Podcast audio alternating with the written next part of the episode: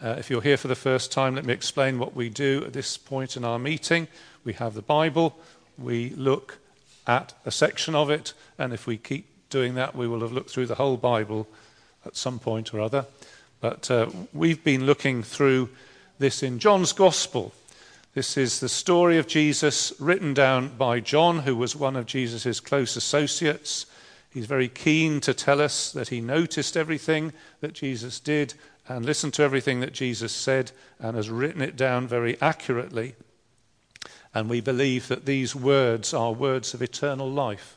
They're not simply records of ancient events, but the very words of God, and that God does things through His word. His word is powerful uh, and affects things and affects people. Well, that's what we Christians believe, and we put it to the test as we come and look at it this morning. When we started looking at this section, we asked the question whether Christianity without Jesus was possible. And you may remember it's quite a while ago with about Ben and Jerry's ice cream. And I asked whether anybody here knew who Ben and Jerry were. And Adam knew, but not personally. Would it matter if Ben and or Jerry had never existed, didn't exist? And I think the answer would be it doesn't matter a whole large amount, it's the, the ice cream that matters. Then I asked the question in religious terms and said, Could you be, perhaps, a good Anglican or Presbyterian or Brethren or whatever it is if there were no Jesus? And I'm sad to say that in some ways, uh, I think people across the world probably think that is possible uh, that you're a good Anglican if you go to church at the right time, stand up when the minister comes in, kneel down when it's prayers, look a bit serious, sing the hymns a little bit, but let the choir do most of the work, and then go out and shake hands afterwards. And that's, that's being a good Anglican. That's a little bit cynical. But I think some people think that that's what it is. But for a Christian, Christianity is so much connected to the person of Jesus that Christians, real Christians, feel instinctively a horror at the thought that Christianity could be anything at all without Jesus. How can anyone be a Christian without the living personal presence of Jesus? And that raised the question that Jesus was talking about in this, uh, in this talk that he gives, because he says to his disciples, I'm going away which all raises the question how can Christianity exist if Jesus goes away? And the answers that he gave um, we'll see in a moment. And I can just pause to say I don't know what your view of Christianity is. Do you think that Christianity is possible without Jesus?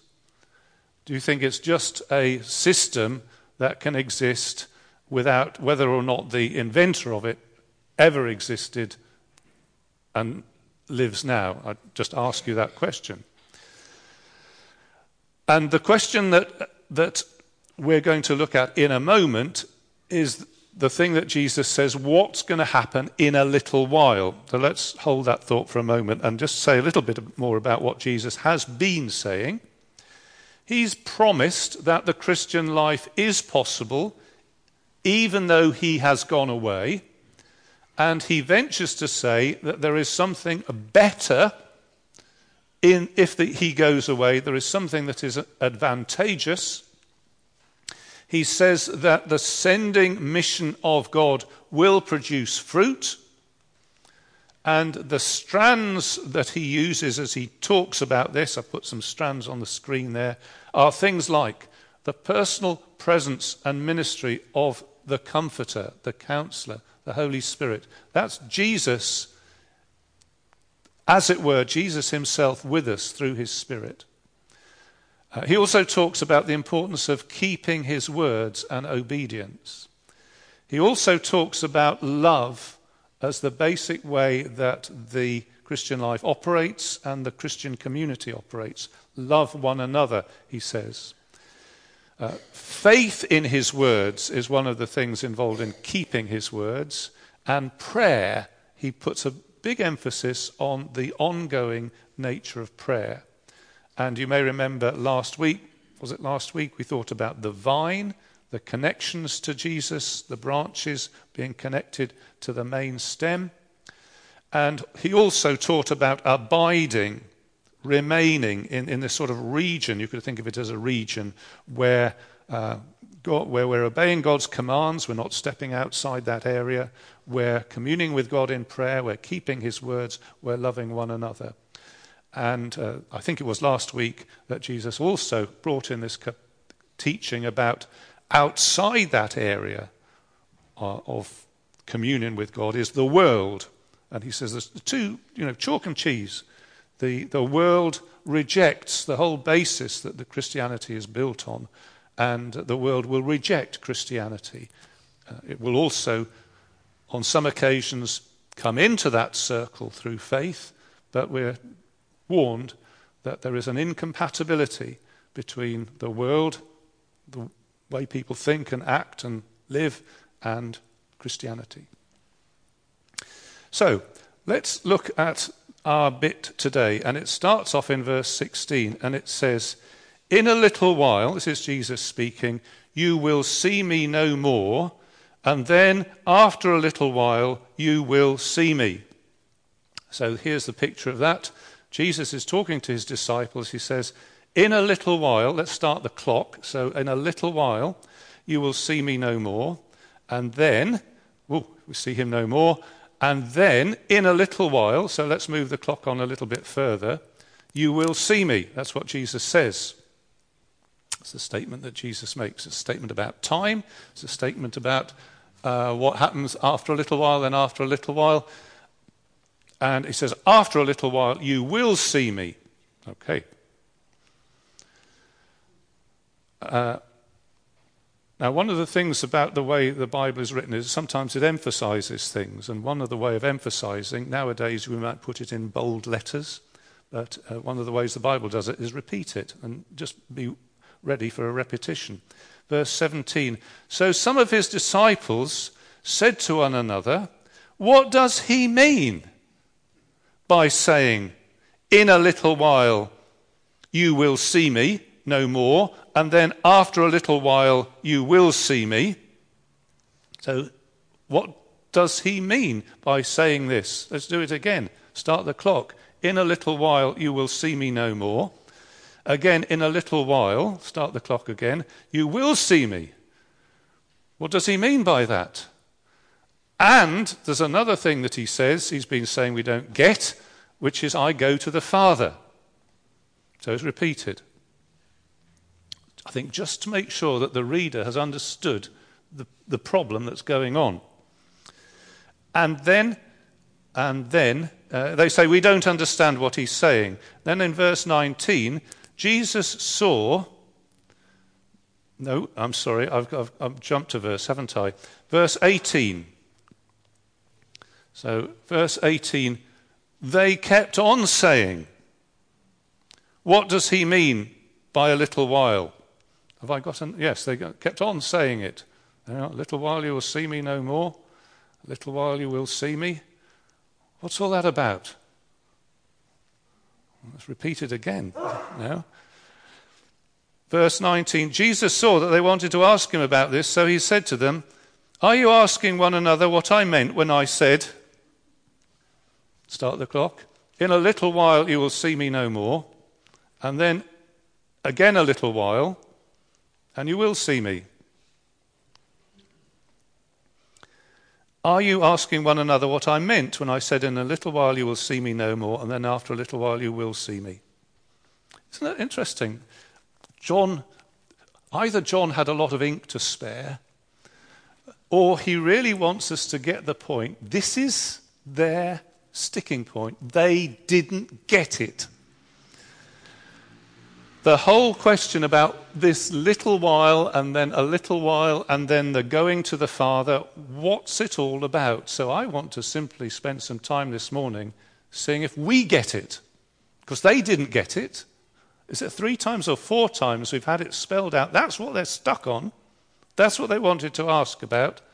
Let's, uh, let's look at it. So there's the if you like, in pictorial way, their, their question. This uh, absence of Jesus, this short intermission, the uh, presence of Jesus, and his going to the Father. So let's see how Jesus responds to their um, misunderstanding. So we're now in verse 20. And Jesus starts off by saying, I tell you the truth. Now, that's one of the things that Jesus said from time to time. and wanted to emphasize something. If you've got a, an authorized version, it might say, Verily, verily. Anybody got an authorized version? Truly, truly. Anybody got that? Uh, in, in the original, Jesus said, Amen, Amen, meaning, okay, guys, listen up. Really important, this bit. It's true. So he says, Amen, Amen. And he goes on to say, You will weep and mourn while the world rejoices. So there's going to be a time coming up when you will be really, really sad. This is what he's saying to the people that are sitting with him all those years ago. You will weep and mourn, and the world, this is the area that's not Christian, they will be going hooray. They will rejoice. They will think something really good's happened. You will weep and mourn while the world rejoices. You will grieve, but your grief will turn to joy. Are we clear now? I think probably not, but Jesus is telling us something here. And now he gives it, it puts it in a parable, a sort of figure of speech. No, it's not a figure of speech, it's an illustration.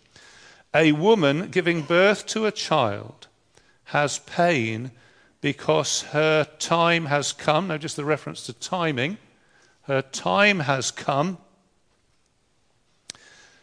when her baby is, t- uh, sorry, when her time's come, but when her baby is born, she forgets the anguish because of her joy that a child is born into the world. Jesus says this is a, a helpful likeness. So, like when the time of labor pain comes, and then afterwards, uh, Jesus says, a little while.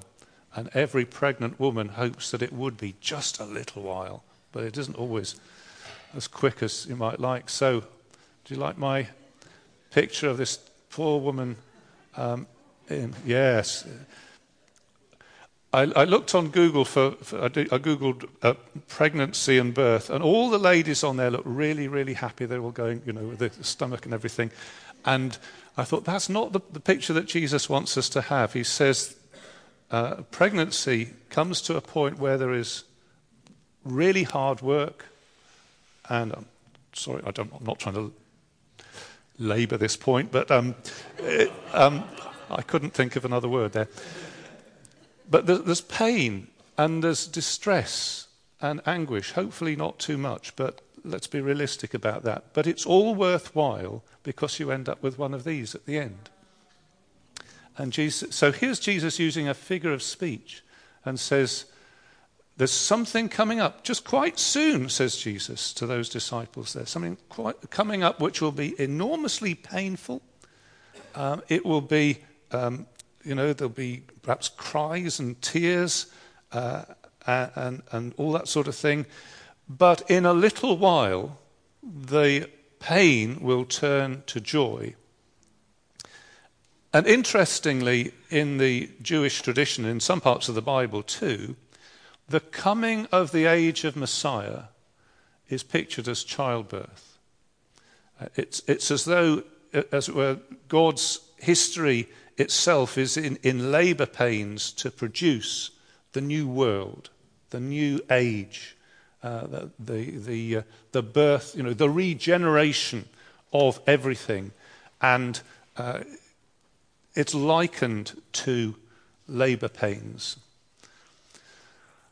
And Jesus goes on to say, verse 22 So with you, now is your time of grief, but I will see you again, and you will rejoice, and no one will take away your joy. And we can begin to get a little bit of a clue of, to, of what Jesus is talking about here because he says, you, you won't see me, It'll be sad and you'll feel like the bottom has dropped out of your world, but then you will see me again. So, in that sentence, the thing that brings the joy is actually seeing Jesus alive, you know, living, well, seeing him personally. He says and that joy will happen a little while later. And that joy will never be taken away. Now let's, uh, uh yeah, so let's go back to the grief turns to joy thing. Let's do let's follow what Jesus says through again. Now he's just started in verse 23 to talk about prayer, but he comes in in verse 23, I tell you the truth. So that's another amen, amen. So I think we go with an amen, amen in verse 23. So he says the same sort of thing again, um, but with a different content to it. Now, what about that day? In that day, you will no longer ask me anything. My Father will give you whatever you ask in my name. Up till now, you have not asked for anything in my name. Ask and you will receive, and your joy will be complete or full.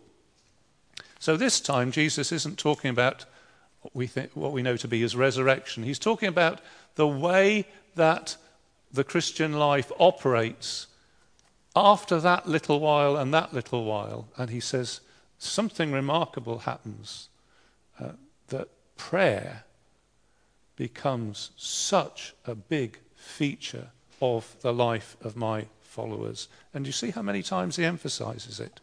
He says, At the moment you haven't asked in my name, ask and you will receive and your joy will be complete. Uh, so let's listen to what Jesus says. He says, There's coming a day in which asking God for things in prayer will be such a big feature of your life.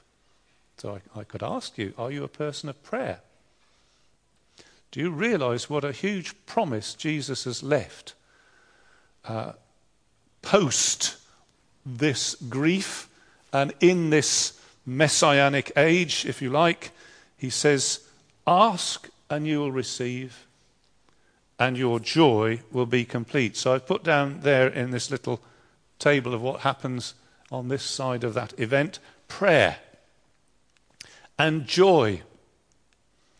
And he goes on to say, Though I have been speaking figuratively, verse 24, a time is coming when I will no longer use this kind of language, but will tell you plainly about my Father. So Jesus is saying that on this side of these events, in order to communicate, Jesus uses figures of speech. I mean, one of them has been this of childbirth, the vine. But when we get in uh, across that time interval, things will be really different. And there will be a clarity and um, a certainty that was not there before. And you can see it exemplified because the, the disciples are full of questions. They're full of questions all the way through. And some of them, you think, well, a child could have answered that question. Well, that's because we're living this side. And in the power of the Holy Spirit, thing, we can live in an area where Christian truth is clear. And, and, and any believer will say, well, this is obvious.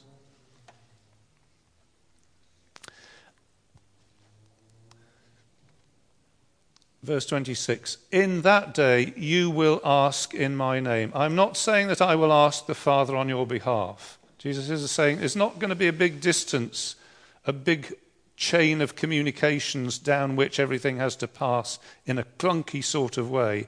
Uh, you ask me, I ask the Father. He says, No, it's going to be so close that the Father will, as it were, answer you directly. And Jesus says that the reason for this is that the Father himself loves you because you have loved me and believe that I came from God. The Father himself loves you. You've loved Jesus, you've believed him, and the Father now loves you. And I just stop to say what a precious thing that is. Uh, it's easy to whiz past it because we all know that the Bible's all about love and all stuff like that. But in fact, to be able to go through life and face its challenges and the knocks and blows that this world gives us with the knowledge that God Himself loves us with the Father's love for us, His children. That's just a remarkable thing, isn't it? Uh, and Jesus points this out. If you're a believing Christian, you've put your faith in Jesus Christ, you've come to love Him, be assured that there is no big communication gap between you and the Father. There is no big uh, sense that He's busy doing, creating worlds and things and not really interested in me. Uh, Jesus wants to reassure us the Father Himself loves you. Fill in your own name. Not you in general, but you, you know, you, Rosemary, you, Katie, you, Maria. The Father loves you. What a wonderful thing that is. And Jesus uh, says in verse 28 I came from the Father and entered the world, and now I am leaving the world and going back to the Father, which brings in that other thing that they didn't understand Jesus going away. So we've gone through the things they didn't understand and the way Jesus answers them. And I suspect the disciples still, well, we'll find out, they still actually don't get the point. But we get the point, don't we? We've, we're standing over in this part of the timetable, and we're not puzzled by what Jesus says, are we? We shouldn't be. When he said he was going away, what he meant was his death on the cross for us and for our sins. That's what he meant by going away. And that is the painful, sad, shocking, unfair, cruel, terrible thing that Jesus went through, like the labor pains of that woman. And Jesus' cross shows us the glory of God. That God was prepared to do that for us. What a wonderful God who would send his Son and his Son to willingly bear the sins of us obnoxious people so that we could know the love of God. That's pretty fantastic, isn't it? That's what he meant by going away. And what did he mean by coming back a little while later? Well, he meant his resurrection. And the little while, there's the three. Why is there a three? On the third day. Yes, he came back on the third day, three days later. So Jesus rose from the dead. And this is foretold, it's triumphant, it shows the power of God over death, and his triumph shows God's glory. So there's another glorious thing. He died on the cross, he rose from the dead, and he ascended into heaven. So he goes to be with the Father, and that arrow of resurrection sort of continues up into the heavenly places. And Jesus, in his own physical body, rose from the dead and was taken into heaven. And uh, wherever heaven is, where God is, there is a human being. Uh, Jesus remains human at the right hand of God on the throne of heaven. And Jesus is glorified with the glory that belongs to him that he used to have before he left heaven's glory. He retains that and more because of all that he's done. And there's Jesus in heaven. And he sends the counselor, so let's put a downward arrow. As Jesus himself is absent, in a sense, he comes in the person of the Holy Spirit. And in due course, are we there yet? Not yet. Are we there yet? Not yet. But in due course, Jesus will return again uh, physically. Every eye will see him. And the whole universe will be remade as he has been remade in newness, without sin, as things were meant to be, and the whole universe will be remade. There'll be a new heaven and a new earth. So that is on the last day, the return of Jesus to save his people and judge unbelief. So we, we, weren't, we weren't too puzzled. The disciples were puzzled. They didn't get it. But we, we get that, don't we? We get that, don't we? Yeah, I thought we did. Yes. Well, let's follow the disciples through because uh, verse 29 Jesus' disciples said, Now you are speaking clearly and without figures of speech. Now we can see that you know all things and you do not even need to have anyone ask you questions. Where did they get that idea that Jesus needed people to ask him questions? I Don't know where they got that idea from.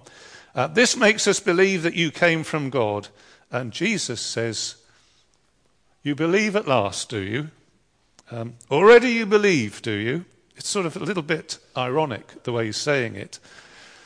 Um, there's perhaps a little bit of a sigh. Um, and they're saying, Yeah, we got it now. We got it. We absolutely got it. We nailed it now, Jesus. And Jesus says, No, I don't think you have actually.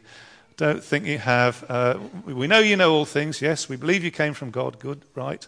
But Jesus says, no, you haven't actually got it yet. Um, a time is coming, verse 32, and has come when you will be scattered, each to his own home. You will all leave me alone.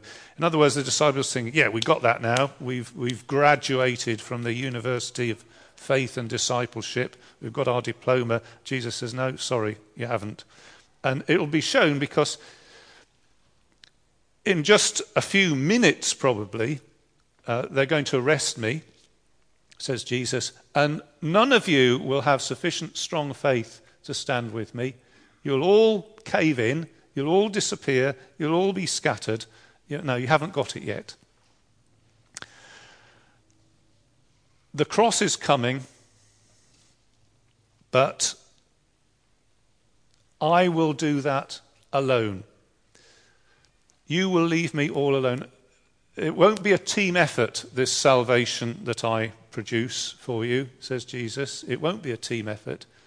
I'm sorry to say, it will be me and me alone that goes to the cross and pays for your sins. And it will be entirely me doing it for you. And there won't be a single bit in which you'll be able to say, well, we helped Jesus with that, you know. I don't know whether that's how you feel about your sins that, you uh, that there's a conviction in you that it was entirely Jesus' work. And whether you're thinking, well, I helped Jesus quite a bit on that, you know. I contributed quite a bit. Because Jesus says, no, you didn't. I did it all for you. You have to accept that, or, or there's no deal. Mind you, says Jesus, it, it's not that I am completely alone. The Father is with me. Uh, if, if, you want to think of a teamwork, you think of the Trinity the Father, Son, and Holy Spirit. We are co working your salvation. So Jesus says, I've told you these things, and I've told them so that you can have peace. In this world, you'll have th- trouble, thlipsis, uh, which means tribulation, uh, problems, suffering, persecution. Uh, that's what it'll be. In me, you'll have peace. So if you're looking for peace, don't, uh, don't go and look in the pages of The Guardian and expect you'll find peace there. Or don't look on, um, on your TV and expect that's where you'll find peace, because in this world you don't get that. Uh, if you want to find peace, the place to look is in Jesus. In me, you will have peace. In this world, you will have trouble. But Jesus says, but take heart, because I have overcome the world. When I died on the cross, says Jesus, there's a sense in which a resounding victory was scored. And this victory is the basis on which there is peace for you. So let me go back. Yeah. So the disciples thought they got it, but they hadn't got it. So just let's ask ourselves once again have we got it? Because what we see with these disciples is the rather frightening possibility that people can quite blithely think, oh, yeah, I've got the hang of that. But when the trial comes, they just cave in and fall away because they haven't got it at all.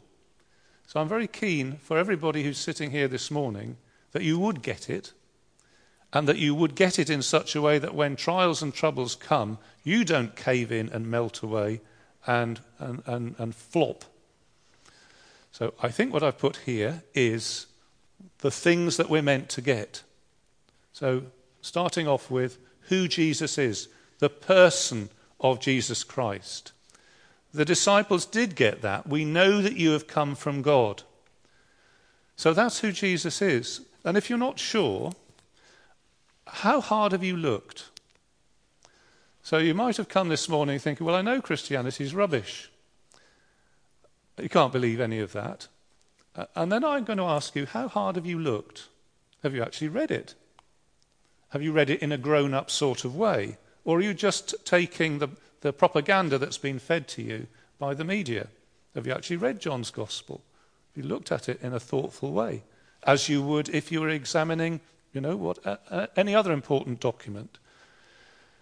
He is the divine Son of the Father. So that's his identity. And then there is his work, because what, this is all about his work, the sequence of things that he did. And until we've got that, we don't have the whole picture. His work, his pre existence, he didn't just get born like you and I are born, he came into this world from outside. He was with the Father before, and now he's come down to earth in his incarnation. And then, having taught for three years, so we believe, he then went to death on the cross. So that's a physical death. He really died at a particular moment. He then, on the third day, rose again from the dead. So, not picture language about um, some fairy tale, but a historical fact. He rose from the dead. He stayed on earth for 40 days teaching his disciples all the stuff that we've got in the Bible he ascended into heaven and he tells us that he is enthroned in heaven at the right hand of the Father. When he went to the right hand of the Father, he sent the Holy Spirit. This is what he said he was going to do, and this is what happened on the day of Pentecost. The life that a Christian believes is linked to all of those things intimately and powerfully. We live a life of fellowship with the Trinity, Father, Son, and Holy Spirit, keeping the words of Jesus in faith and obedience, loving one another in community, communing with God in answered prayer. And we wait for the return of the Saviour when we will have the same experience that gave joy to the apostles, which is they saw his face your, joy, your grief will turn to joy because I will see you, says Jesus. And we're not the apostles. We didn't see Jesus on earth, but this is the hope that we have that we will see him when he returns.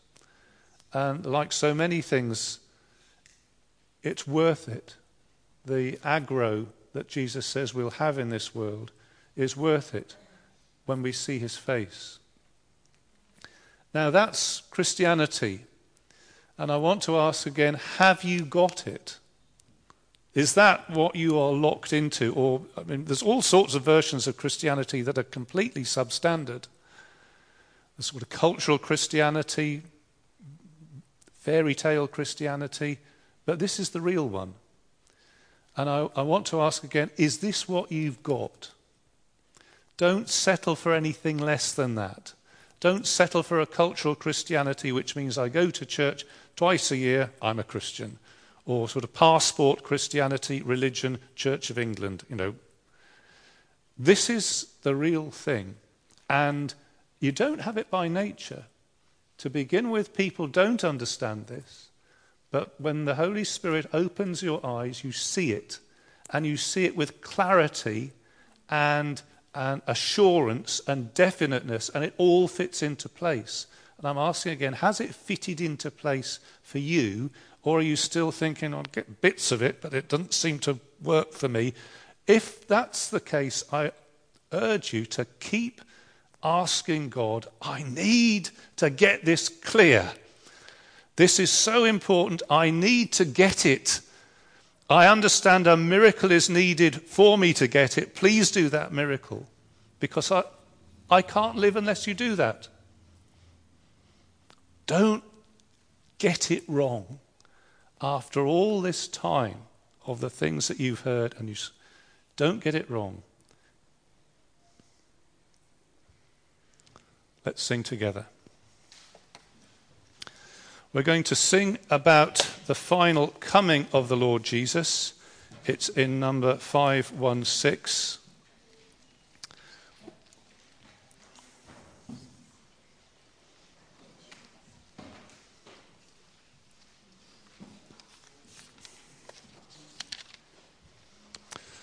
When the Lord in glory, in glory comes, it will be Him who is the one that makes it all worthwhile because